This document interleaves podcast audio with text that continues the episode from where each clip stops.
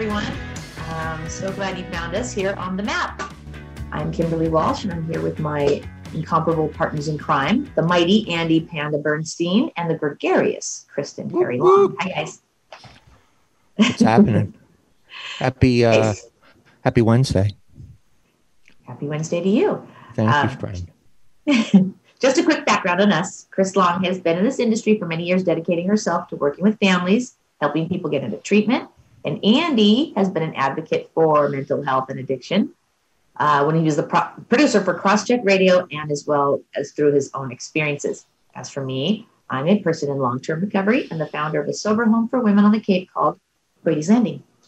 We put this podcast together because the three of us are very passionate about reducing stigma around mental health and addiction. And we believe that the more light we shed on these topics, the less people will stigmatize and punish those who suffer from these diseases. Moreover, we hope the information will provide, um, uh, and the topics we discuss will, will help encourage people to seek treatment. We also want to thank Foxborough Cable Access TV because we now have the ability to take your questions live during the show. Um, we're also available on iTunes, Stitcher, and TuneIn. So please post and share the show with your followers, and don't forget to tag your friends. Um, all right, we'll turn it over to Mr. Andy Bernstein. Uh, thank you, Kimberly. How are you guys doing, by the way? Everybody doing? COVID dream. Living the dream. Absolutely. Uh, yeah, I know, right? The uh, the three card Monty of the COVID uh, the COVID virus. We don't know. I don't know where it's going what what's happening. So one day at a time for me, I'm telling you, because you can't uh, you'll you'll make yourself nuts with thinking about where where we're headed. Do you agree? Mm-hmm. Absolutely, I do agree. All right, we're already nuts. Totally. Well, that's why we're the. men. All right. All right, let's move on from that. Okay, we got a great guest today. We're going to meet Ken Link. He is the founder of Tribe Intervention in Jensen Beach, Florida. But before we get, I said that really loud. But before we get to Ken, um, so let me read this to you. I think this is pretty cool. In my hometown of Baltimore, Maryland, where I grew up, this came from my old TV station, actually, WJZ TV in Baltimore. Decades overdue, Baltimore City Council re-examines police response to mental health behavioral calls. So there was a resolution by a councilman named Zeke Cohen on the uh, city to re-examine every aspect of public safety. The legislation says that all too often police are not equipped to respond to a situation in which a person in crisis, where a person is in crisis, and adds police should work in tandem with trained clinicians and mental health professionals. And the article goes on to say too often we've asked police officers to solve issues that are ill equipped to handle. Police are not clinicians. Mental health issues like schizophrenia and addiction require a mental health response led by mental health professionals. And law enforcement has a role to play in responding to crises and supporting other professionals, but sending police alone can escalate tensions in situations and result in bad outcomes for everyone. What say you guys? I I agree with that. But we've know. known this for all along. Why is this new news? No, hey, this came out July 13th because I think it you know it, but there's other people who don't know it and or don't agree with it and don't understand why that's the case. Why is that the case? What makes police unqualified for it? Because they're not they're not because we don't ask the we don't ask healthcare professionals to solve crimes you know what exactly. i mean it's not, their, it's not their niche it's not their genre it should be each you know they should be addressed by the people who know how to address them you know i mean plymouth county does a great job of it uh, plymouth county outreach they actually do this and PAARI does the same thing police assisted recovery yeah. where um, the police officers actually partner up with um, someone in the treatment industry or somebody, you know, some different partners to help people get in to treatment. It's like police officers aren't paid to, to be social workers. Correct. Exactly. But, but at the end of the day, like what's wrong with this is that, you know, we've known this. Okay. I've known this since back in 2014 or 15 when I went to my town to ask them why our police don't carry Narcan. And they looked at me, our, our selectmen looked at me like I had a third eye. They didn't even know what Narcan was. So we've How known that. Like but, but right, but you know it. But you know it. But other people, oh, um, you know, little Johnny, you know, is struggling with drugs. I'm not sure what to do. Who do I call? There's a there's a mental health thing. I don't know what to do with him. He won't come. The first, first thing is police, right? Can't hear you, Andy. Lost you, Andy, there for Lost a second. Andy.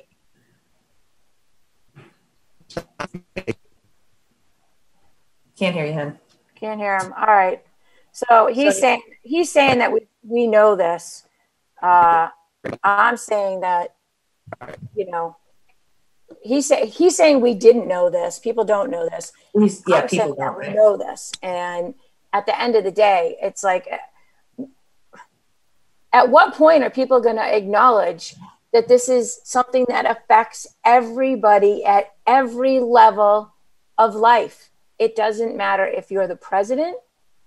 It doesn't matter if you're the poorest person in the universe. It doesn't matter what your job is. Yeah, it doesn't discriminate. You, Andy. Absolutely. Yeah, I mean, oh, Andy just bopped off. We'll have to pop back on. I mean, I think it's really frustrating because you know we we see these articles and like Andy's excited that they're acknowledging it, but for me personally, it's like I feel like saying "duh." You know? yeah, yeah. It's it takes a while for them to to get it, and and you know, for the I guess we're giving it to our audience because some of them may not know that it's that it's not standard protocol in some areas, and it should be. And I'm I'm glad that Baltimore's doing it. I I, I hope that Boston's already got that in place. I'm not sure if they do. I, I, thought they did, but um, and, and they're grassroots level uh, movements. You know what I mean? They're not. A lot of them are just like PAARI. He was talking about PAARI.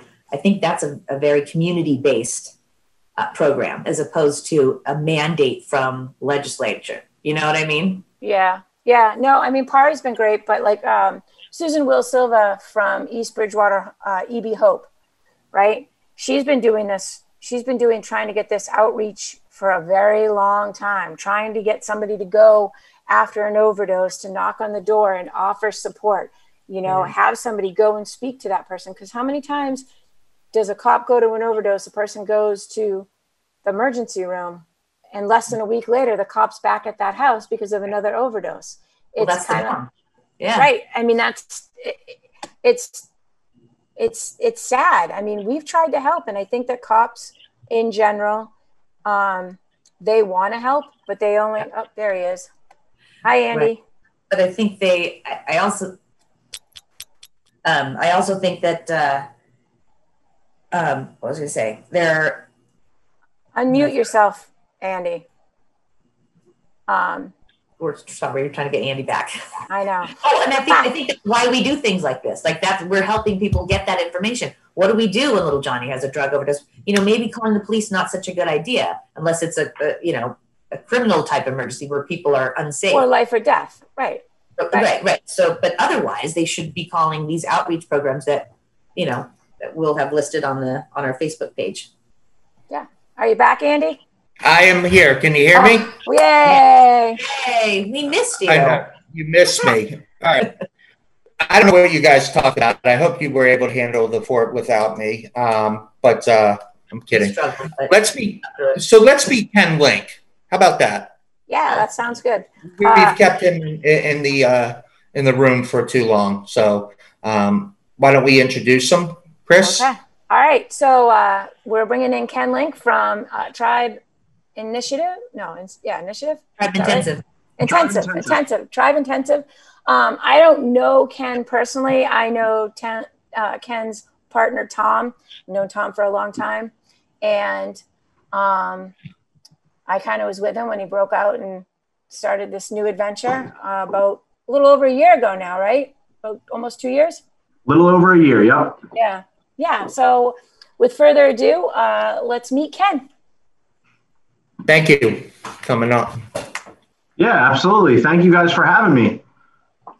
Good to have you. So, so tell us about yourself, Ken. Kind of give us a little intro about um, Tribe, how it how it got started, and we'd love to hear your personal story before we move into learning yeah, about Tribe. Absolutely, my my personal story. I you know it's it's long. I, I don't want to get into all of it, but um, I was an addict. Um, well, I still am an addict, but um, you know I was in active addiction for quite some time. I didn't get sober until my late twenties.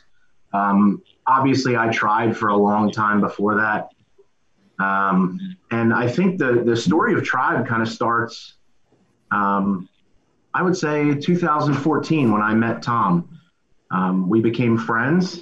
Uh, it was, I kind of joined his group of friends that were already sober for a little bit. And I came into that group because we had like that, that common interest of just a bunch of guys that were trying to get sober. And I had never had that before, so it was very it was very interesting how that played out for me. Um, people kind of took me in rather than me reaching out to them, and you know it, it all started at a halfway house, and I got asked if I wanted to you know play baseball on the weekends with them. Um, they had a really good crew going at the time.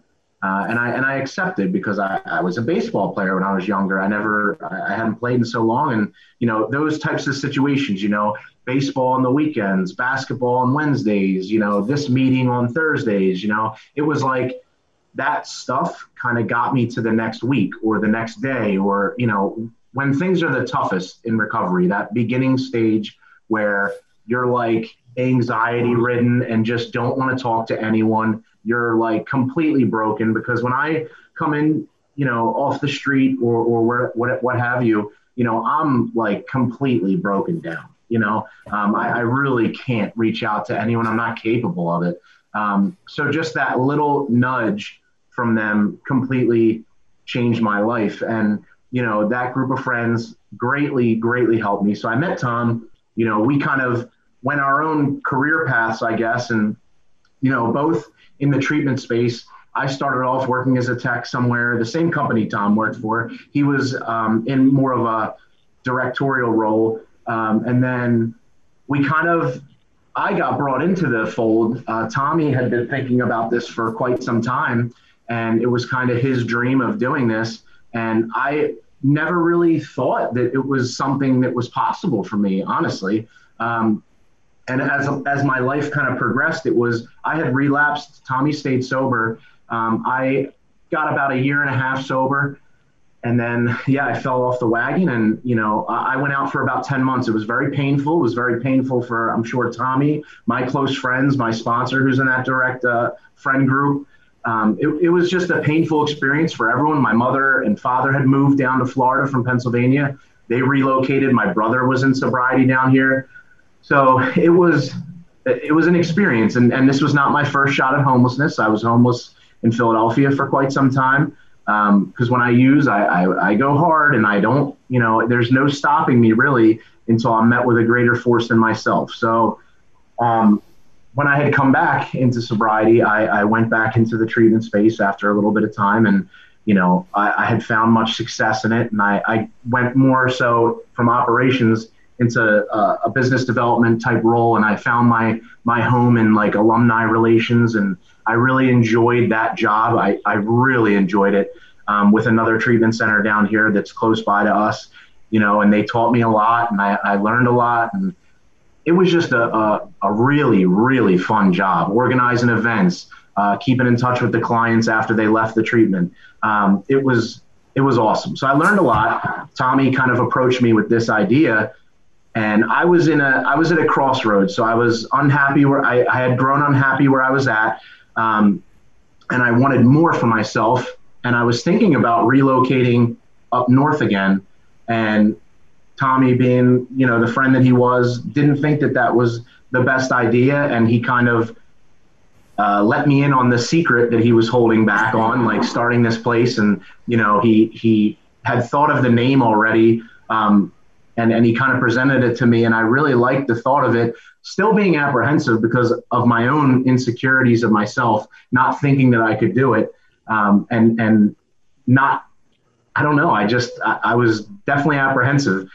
But he convinced me and he convinced my uh, you know he convinced my my girlfriend who's the mother of my children you know because we were, i was in a secure job. I was never um, I, I was never fearful of that job. I was in a good space and we had just had the baby and we were expecting another one and it was just a very scary time for us and i, I, I just took the leap of faith with him and it was um, you know not saying we didn't have hiccups in the beginning but um, it's been a really awesome thing. You know, it's been a learning process, and it's been um, pretty cool to to know that you control the reins of a of a treatment facility, and in some capacity with the partnership with Tom. And you know, it's it's um, big responsibility, right? I mean, oh, it's it's a tremendous responsibility, and I, and I definitely hold it dear to my heart. You know that that's of how big a responsibility it is, and so does Tommy. I know he does. So you know. Well, I have a question for you.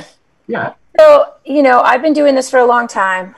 Um, I'm not in recovery, um, and I make that be known. But time and time and time again, we see these places popping up, and, you know, they are being run and owned and whatever by people that are in recovery, right? I mean, I don't really know very many treatment centers that are not owned or run by people that are not in recovery.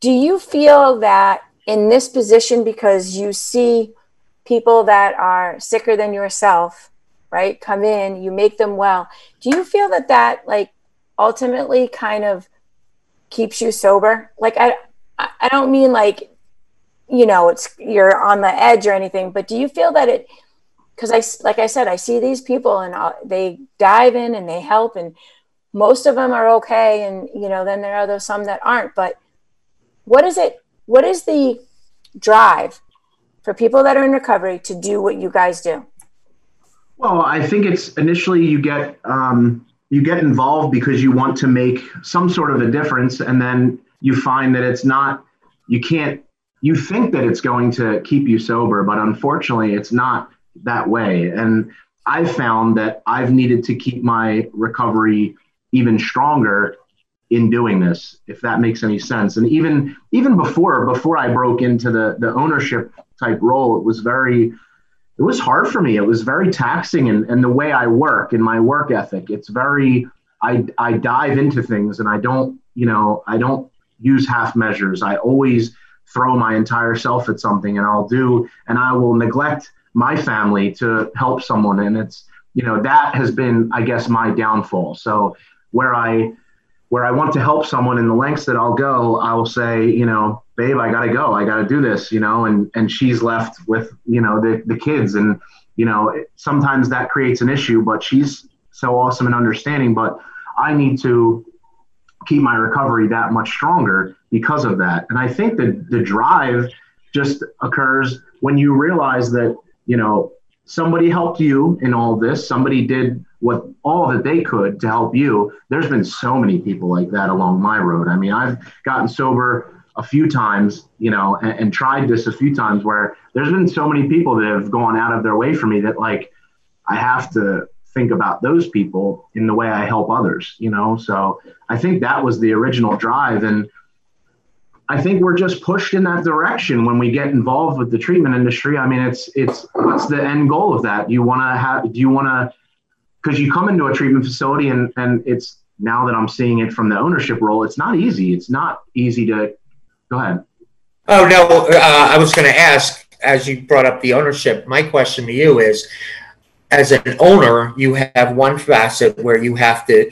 Uh, how do you juggle the need for obviously to keep the doors open and revenue, and yet at the same time focus on treatment? How do you how do you how do you maintain that balance? Because obviously that's a real fact of of life that you have to, um, you know, treat people, but at the same so, time maintaining that. Yeah, for for us it's a little bit different. I like to say we own and operate, and I actually I absolutely mean that 100 percent because in the first year we're trying to run completely lean with our program, so we we're driving clients around everywhere we're picking up transporting in the morning we're doing all that stuff that you know maybe someone else does for an owner. Um, we're we're doing all of that. I mean, we're heavily heavily involved. So, and that's in order to keep the doors open, really, while we're getting up and running. and you know finding our groove, I guess. So it's been very tough on us, both of us being new fathers. And you know, Tommy uh, has a daughter. I have two children, two very young children. So it's it's very taxing. And you know, but we're we're there. We're, we're here every day. I mean, I'm I'm in our center right now, and I'm waiting for someone to barge in and ask me for something. So um, it's it's we're we're here every day. I mean, it's it's very very taxing on us, but you know, you kind of learn you learn to juggle it, and and like I said, it's you have to keep that recovery sound, you know, and it, and it gets difficult when you're, when you're in this role and you have to, you know, you're out and about in the meetings and you're seeing your same clients that you see all day. And, and then you go out to a meeting and you see them. So it's kind of like, you have to find your, your own little space that you can kind of get away from it all and, and get your recovery rather than be, you know, because I've gone to meetings and it's just constant badgering of, yeah, what's about, what, what up with this tomorrow? What's up with this the next day? Uh, where are we going for this? And it's, you know, I, I, I'm at a meeting to get sober, um, just like you. I don't want to talk about work. You know, I want to, I want to be here for my sobriety. So that's been like the struggle that I've had in the first year of opening this place. Um, so yeah. So Kimberly? what makes? Oh, go ahead. I can so, relate to that, uh, Ken. Um, that this with that whole okay, so I have to keep my recovery separate. I still have to make sure that that's first before the work thing, but you're so engrossed in the work, and people really would think, hey, you do this all day, every day. You you know your recovery's strong, but it's it's totally separate. And I don't know that you know what I mean. They don't understand. It's Absolutely. A little different. Yeah. Sorry, Chris. go ahead. So Ken, so tell us about your program. Tell us what your niche is. Tell us what makes you different from the other 10 million Florida treatment centers that exist. Yeah, so our program is very small. It's not it's not large at all. We're only 20, 20 beds um, at capacity, um, and we're very rarely at that 20 bed mark. So we're hovering right under that. Um, so it's a very intimate environment. Um, we have I brought in a um, our LCSW that's our primary therapist, clinical director. She is my former therapist from a long time ago that kind of broke through to me and I think she, I think the world of her. I think she's the best therapist there is in the world. So I had to have her, and I, I asked her if she would be a part of this and build the program for us. And you know, she came in 100%. She loved it. She had just had a child, um, and she was kind of out of the space, but she had loved the idea of what we were trying to do here and the vibe that we were trying to portray. Um, just being that it's a family, you know, when we started this, we wanted it to be not a corporate treatment center because there's plenty of those. We wanted it to be a family type environment where someone can. So I want someone to be, you know, and and you know, I, I don't really mind that, that that this might be frowned upon, but I wanted it to be that situation where someone could come through the doors, they could meet me, and they could call me if they had an issue. You know, I may be the owner of the facility, but I want you to be able to talk to me if you have an issue. You know, I want you to be able to reach me whenever you need me. So here's my number. You know, call me whenever. Um, and that's kind of the vibe that we've created. Um, and I think our niche would have to be that that kind of family environment. The fact that me and Tommy are here every day, you have access to whoever you want at any time. Um, the open door policy for everyone in this facility is um, is powerful, and I think that it's worked for many people. Um, we've had good success rates here. I mean, it's um, it, it's tough to kind of gauge that stuff in a 12 step fellowship, but um, I like the fact that we've created this family environment where you know it's not just the client, it's the family. It's not just the family, it's the client. It's it's everybody involved. You know, we're trying to fix families, and you know, I've kind of taken what you guys were talking about earlier, the the stigma of it all, and you know, I've I've met I've met with those stigmas most of my active addiction, and you know I've tried to break break down those walls, and some of my passion passions have been trying to I, have been trying to realize those passions through this program, and like I said, it's been a growing process, so we're still trying to develop the program out, but we you know we're we're an aftercare portion of treatment. So we don't do detox. We don't do residential care um, we don't have that um, 24 hour monitoring staff. So it's kind of like the step after when someone is breaking into the program for the first time, not being forced to go to meetings, but they're being, you know, they, they know that they need to. And we're that um, support for them as they continue on in their recovery. So as our clinical director says, Taylor, she says, I'm more so like as a as a residential therapist, you're more really beating down walls, and she's more, I'm going to hold your hand through this while you continue on in your recovery. You know, so if you need me, I'm here for you. Um, so are so, you a re- are you a, a IOP? Are you sober living yes, with IOP? Yep, yep. we're we're an intensive outpatient. Okay, all right. With sober awesome. living, though, right? Because you said you had beds. Yeah, yep, yep. Sober yes. living as well. Yep. So they pay rent and they go to IOP yep. and they have to get jobs. Yep, jobs, help, everything like life, that. You help them with life skills. Yep, absolutely, absolutely. We've had balance and budget class, classes. I mean, we we do it all. We try and help wherever we can. You know, we've done, you know, we've helped them, you know, we'll help them get on assistance. We'll help them build resumes. We'll help them get jobs. I mean, I'm, I'm pretty um, well versed in the community. So I know a lot of people that are, that will always call me if they're looking for work, you know, or uh, extra workers. So I'll give that over to my guys or girls, you know, if you want work, here it is for you, you know, and it's kind of like a gauge that our willingness, you know. What, what, go ahead. What do you do for families? How many beds? I know you probably answered that. I was just been wondering how many how many you hold at one time? Uh, tw- 20 beds. So 20. we have, ten, yeah, 10 female, 10 male. How do, how do you, um, how do, how do I, how do I word this? How long, well, how long is the average stay?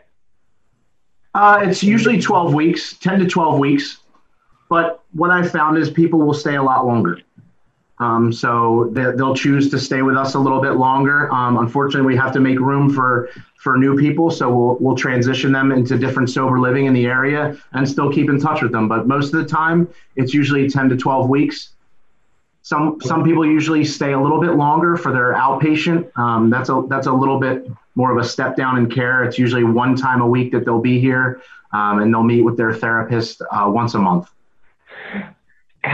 then my other question is, how do you um, deal with some of the challenges right now in the industry? I don't feel like I'm grilling you, but but how do you? No, how yeah, so there's there's definitely challenges. I mean, there's like you said, there's 10 million other facilities uh, trying to do the same thing that you're doing, and you know, especially with the the pandemic that's going on. I mean, there was a period of time where we couldn't accept clients from different areas of the country, and trying to keep our our client base safe and you know, instituting different measures here at the center, you know, uh, mass temperature checks, all that, all that type of stuff. It's, it's definitely, it's something that I never had experience with. So did, um, did Florida open up and then are you guys starting to shut down again? I don't ever, I, have never perceived as uh, Florida is really shutting down, to be honest with you. Um, they shut down certain aspects, um, but people were still out and about, Walmart, stuff like that. And they, obviously we're we were deemed an essential business, so we stayed open through it all. Um, but if you know, there was a lot of scary times there. I mean, if we had someone, we, we weren't allowing people to just travel at their leisure. You know, they couldn't just, you know, if you're gonna if you're gonna go home at this time, you have to stay there until this lockdown's over. You know, you can't just willy nilly leave and come back. So it was it was a scary time, and it was kind of it's you know try and keep an addict or an alcoholic penned up for a month and a half. You know, it's it's pretty difficult. Lily had a question. oh, thanks, Andy. Yeah, especially with all the other um, addicts in in the same room. Absolutely. Right? Yeah, I understand. Yeah. Um, so I was going to ask you about insurance. What kind of insurance do you guys take? Uh, so we take private insurance and and we we take private pay. So we're not a we're trying to uh, get in with TRICARE right now, um, and we're trying to explore different options for network insurance providers. But because we're so small, it, it, we we have to stay in that private kind of sector in order to keep the doors open.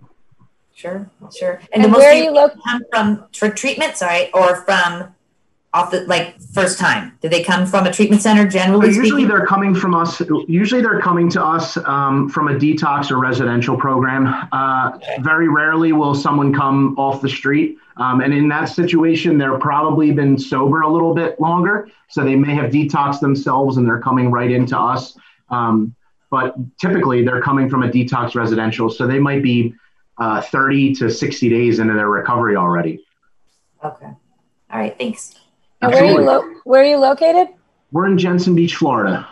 And where's that as far as like the state goes? Um, it's it's not. I don't believe it's considered south. It's kind of just above South Florida, so it's it's about 45 minutes north of West Palm Beach, right on right on the coast. It's right right right near the water.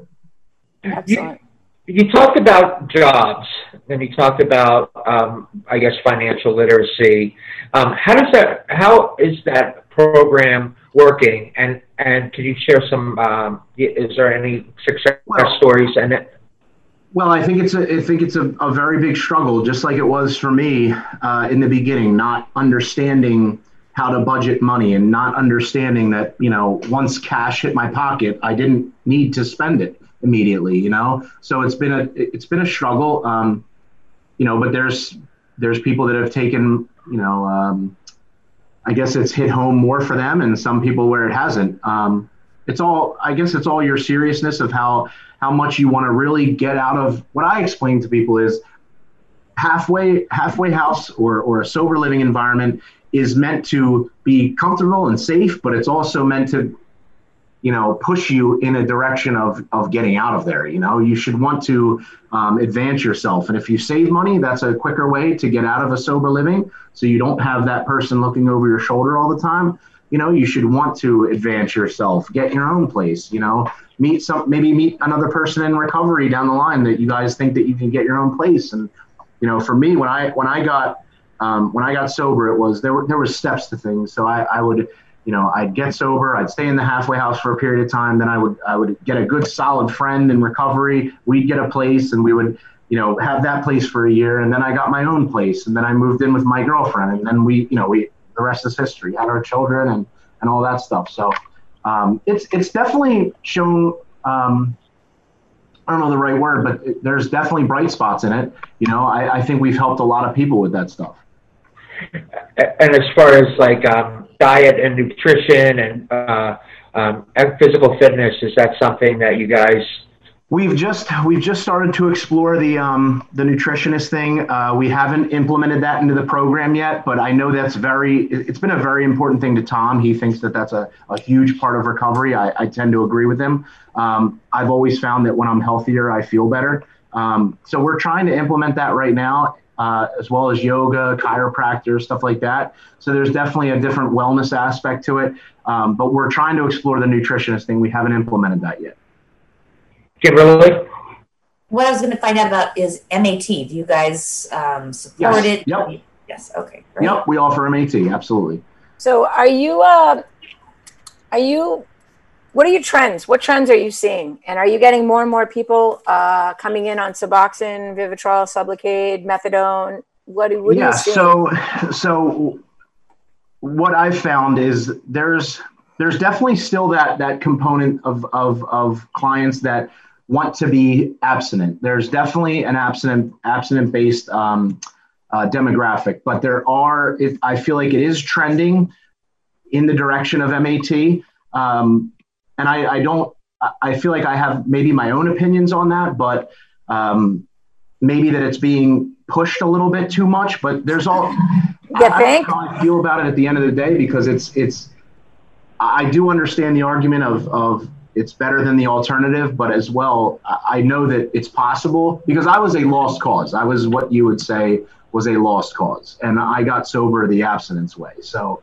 and it was only when I gave it my complete effort um, so I feel that if someone gives it their complete effort, the sky's the limit.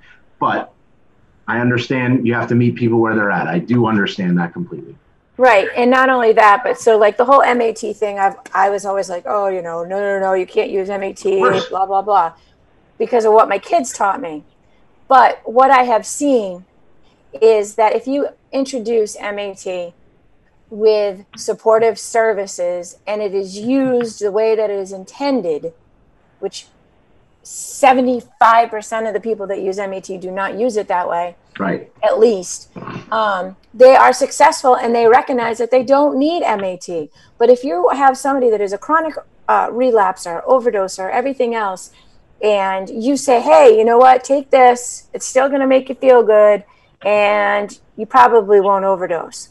But there's yeah. no supportive services, there's no accountability, you know. Uh, whatever. I mean, up here in Massachusetts, people were getting a month's worth of take home of methadone. Yeah. Can you? I can't even a month's worth. So if you're on 120 megs a day, a month's worth. I, would like to see the statistics of how many people have come back after that yeah. month, you know, and are still sober, are still producing clean urines, and so on and so forth. You yeah, I don't, I don't agree. I don't. I don't necessarily agree with the take-home method. I, I believe that it should be per, given on site. Um, I feel like there should be, uh, you know, therapy involved. I feel like you should be seeing someone every day that you're you're picking up your medication. Um, it shouldn't just be, you know, here here's a 30 day supply because I know as an addict in early recovery, I know exactly what I'm doing with that 30 day supply. So, you know, it, yeah. that's the fact of the matter. I mean, I'm an addict. You can't pull the wool over my eyes. Um, do you guys monitor if somebody brings it in, or do you allow them to keep it? Oh yeah, it's it's not it's not kept. It's monitored and it's it's administered. It's not it's nothing like that. That's good. Ken, I had a question. You, you, you mentioned something about the family, and obviously in your title, it's tribe inter, intervention. How, how, Intensive. I, am sorry. how, how, how, how do you integrate the family into this. So our, we offer we do offer we do offer family sessions, so that's optional to the family. We'll make an introduction with them, and if they choose to stay involved in their child's recovery, sometimes you'll get a family that ha- hasn't been. Um, you know, hasn't been involved in the recovery and they choose not to be, and that's fine. But we we encourage that it's that you're involved. Um, so we try and make that contact and develop that relationship. And Taylor offers um, family sessions if that if that's something they wish to do because obviously that's a huge part of the. Oh, absolutely. I mean, this is this this is a, a whole um, aspect of treatment that you know I, I, feel like a lot of treatment centers do it well now, but maybe before it was definitely lacking. Um, but I feel like that contact is crucial. I mean, I get calls. I used to get calls all the time about you know Johnny's asking me for twenty dollars. Is that a good idea? I mean, if they're involved in the program, they would know that Johnny's doing well or Johnny's not doing well and maybe it's not a good idea to send him $20 or if you'd like to send $20 you can put it at, the treatment center and he can you know we, we, can take him shopping and get him get him what he needs and, and then you know he got what he needed and not what he didn't um, so there's different ways to um, to help out the family i think that's one of the big ones because there's when you're a thousand miles away from your kid you know you don't know what's going on i mean because i remember what i told my mom was going on and it was completely different than what was going on so you have to have that, I guess, the buffer there between the child and the parent. If, you know, obviously if they, they are involved and the, the child wants them involved, you know, there needs to be that truth being told. Uh, do you have a vision for the future? Like what, what's your vision for yeah? So where, I, where me and Tom would like to be is, um, we'd like to be around, I would say 35 beds here. We'd like to hire more staff. We'd like to have, um, group of case managers assigned to clients. We'd like to hire an additional therapist. We're almost there, um, but we're, we're, we're trying to go in that direction, but not get too big. Um, we want it all to be under the same roof right here, um, but we have room to grow. So we'd like to grow a little bit and then hopefully expand uh, up north. We, we have plans to go into um, either New Jersey, Pennsylvania, that area, the Northeast. Okay, and uh, Kimberly. Oh no, I, I, was just I was relating to the families being involved in um, in treatment. Yeah, I was saying it's even true for sober homes. You know, the oh, more families involved, it's just critical. Um, stay in, you know, keep in touch with your kid. Don't just ship them off and and okay, bye. We'll see you when you get back when you're sober. It doesn't really work like that because the whole unit yeah. needs to change. You know.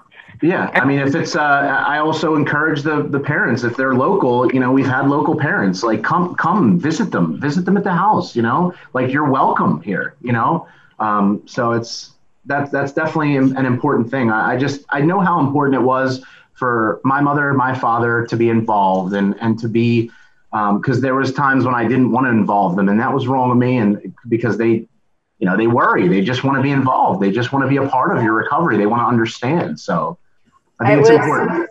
It was uh, it was life changing when I went to the family weekend at our mutual uh, location that we worked at, and um, you know I basically got my arse handed to me on a silver platter because I went in thinking I knew everything, and then I sat in a room full of parents and clients and clients who family didn't come in because they were in trouble. So they had to attend this long, boring parent weekend.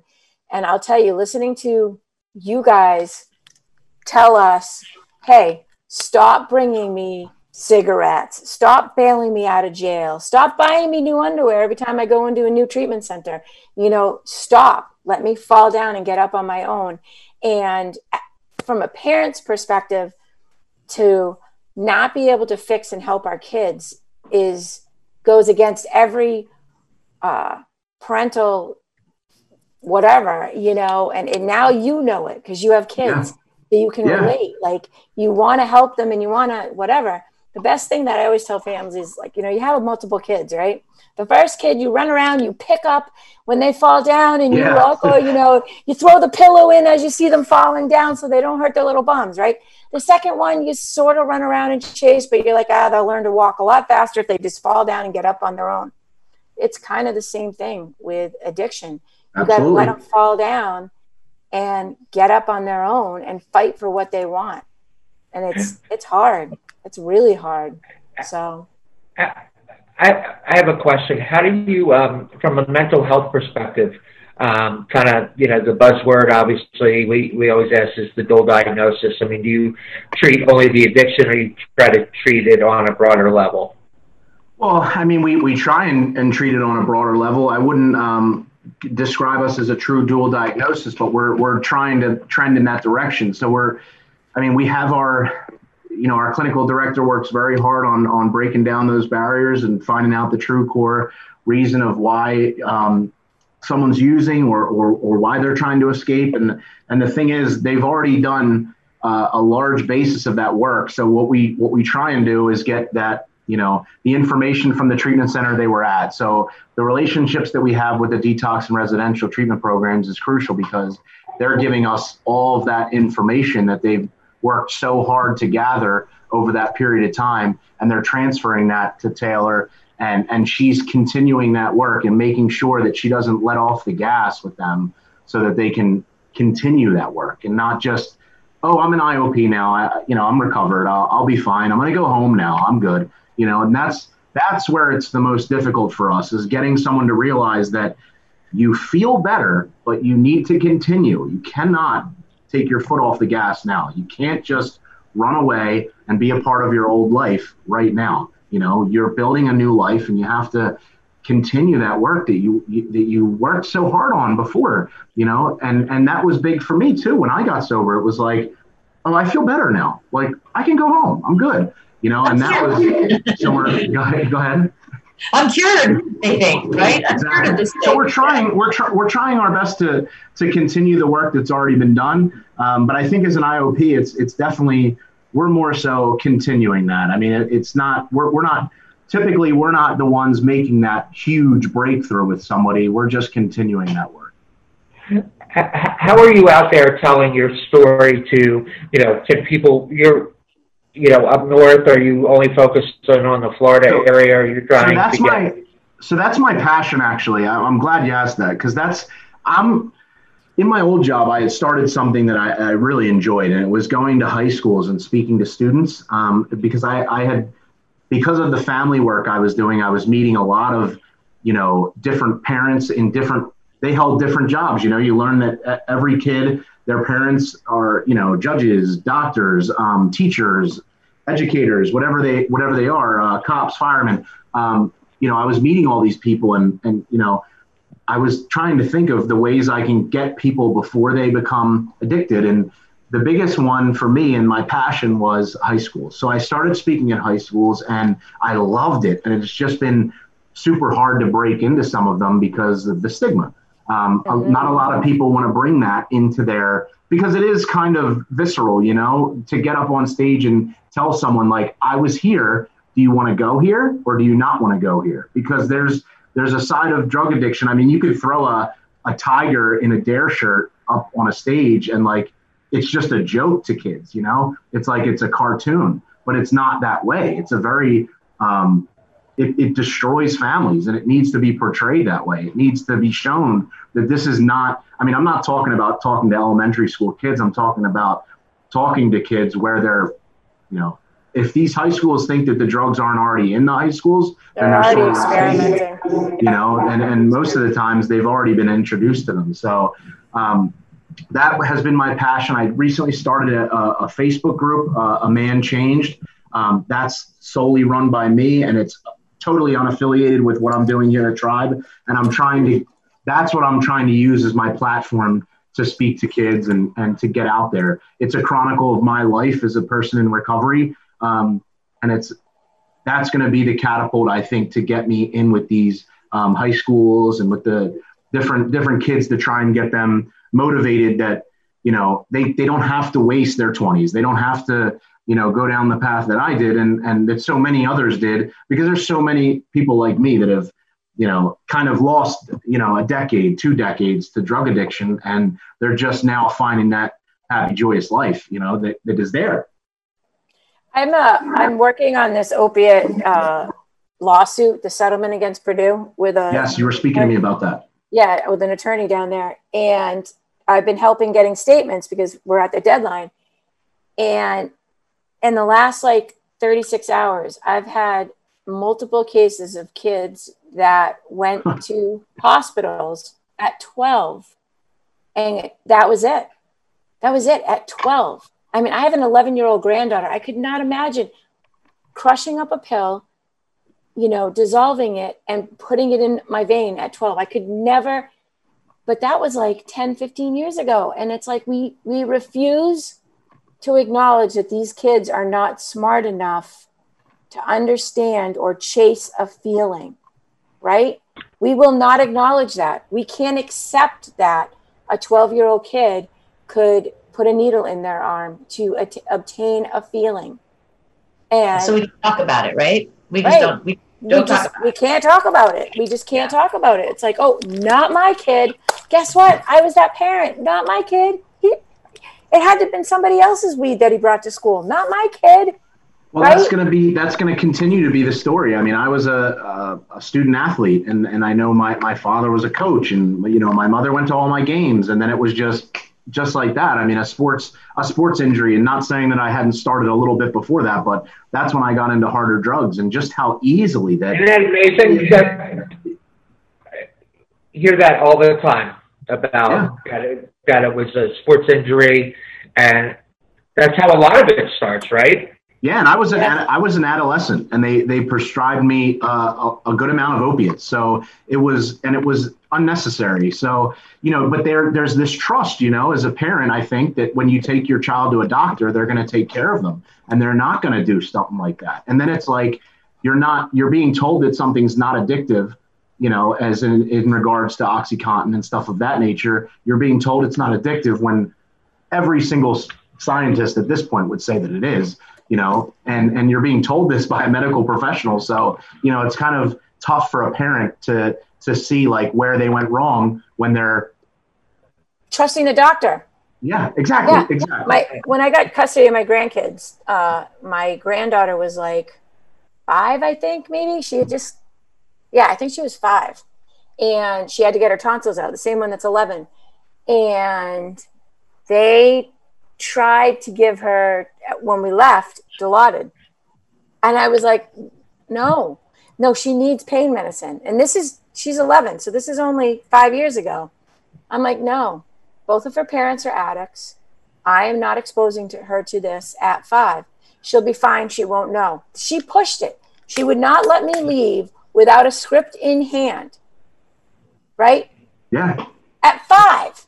Yeah, yeah she couldn't get her kickback if she didn't. Yeah. Sorry. I mean, this starts with big pharma, right? I yeah, mean, absolutely. that's a whole other topic for another show. Speaking of that, Ken, thank you so much for coming of on. Of course. You're a great guest. Where, where can people get in touch with you?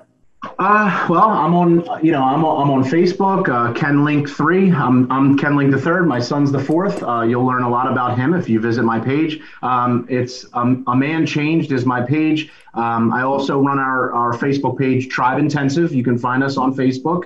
Um, if you search us, we're in Jensen Beach. It's a, a, a, this is the logo, so look for that. Great logo. Love the logo. Yeah, all, I mean, Tom, Tommy thought I can't take credit for it. Tommy thought of the name, um, but it is it's it's it's perfect for us. So yeah, get in touch with me if you guys uh, have any other questions. Um, I love what you guys are doing. Thank you so much for having me. Thank you. I hope you didn't feel like we were grilling you too much. No, it's all good. All good. Okay, cool. Good. Kimberly. Okay. So, as you all know, we do this podcast to help uh, reduce stigma and to be of service to anyone who is still struggling. Um, we have access to an entire network of professionals and we can help you find the right fit. So, please reach out to us on our Facebook page, um, the MAP. It's actually just MAP, and um, or at the numbers given on our screen after the show. So, you've been listening to the Mental Health and Addiction Podcast. Thank you all for your support of our mission, and we will see you on Friday at 9.30. Thanks, guys. Have a great rest of the week. Bye. Bye. Bye.